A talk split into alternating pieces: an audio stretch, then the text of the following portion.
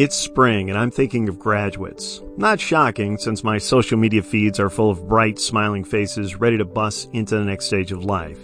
You don't have to be leaving school to be graduating into a new phase in life, though. Maybe you're graduating into retirement, into a promotion, or a life change of a different kind. When we step into new phases, we can enter a new series of challenges to our worth.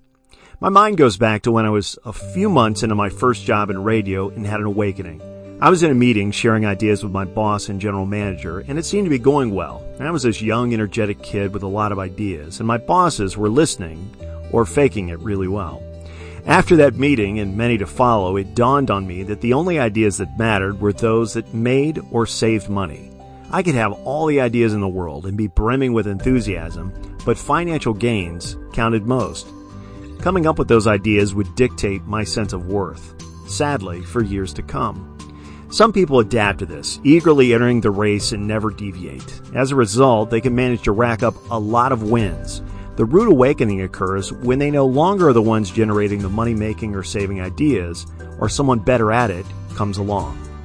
Moving from one place to another in life can reshuffle our deck. The voices that once gave us our guardrails and goals aren't around. Those teachers we knew, the supportive people in our lives go away, and we inherit new voices with different motives and desires for our production. In retirement, the routine of achievement of our life's work goes away, and we're left to find a new metric to inform our worth. It's a great time to remember our worth doesn't depend on our production. It never did. Our worth is a fact of our existence. Jesus was met with three big temptations when he walked into the new experience of the wilderness.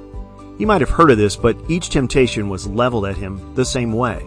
They all drew into question whether he was the Son of God. The one tempting him said to him three times, "If you are the Son of God, do this." These temptations were direct assaults on the truth he just heard after being baptized. "This is my Son, whom I love. In him I am well pleased." His tempter gave him quick fixes and wrong ways to go about them to prove his worth. Jesus rejected all three by stating a truth found in the scriptures.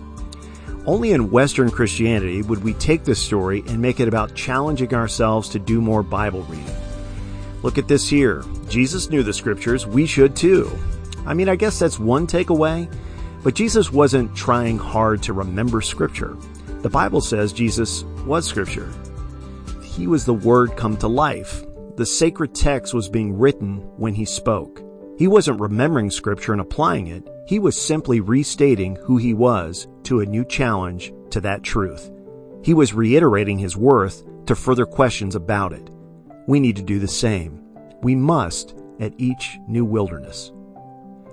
In her book, Already Enough, A Path to Self-Acceptance, Lisa Oliveira writes, "We are inundated with stories of who we should be and what it means to be good, acceptable, desirable, and successful all the time, through all phases of our life.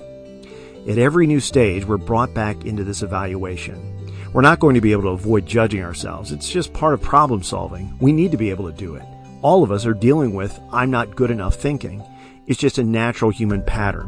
So our work is to restate our worth in spoken and unspoken ways. It takes practice and is a way of life. The problem is we accept the message about our worth from our new stage instead of carrying the truth of our worth into the new stage. Our worth is an ongoing daily reminder for us to assert."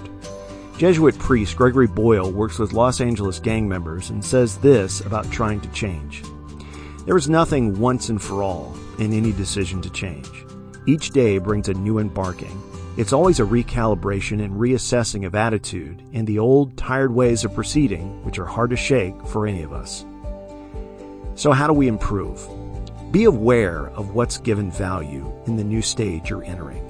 It's okay to compete and try to add value, but your worth was carried into this new stage, and someday you'll be walking into the next stage with it.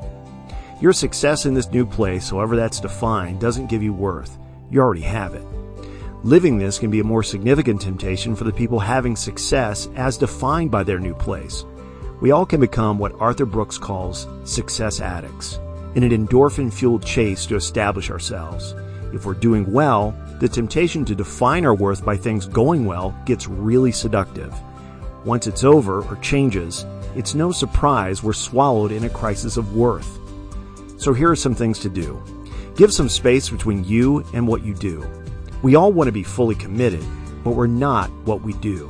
That's lived out by taking regular breaks, finding other interests, and getting into what Adam Grant calls flow states of enjoyment, where we're lost in the experience. Best wishes in your new stage. Be well.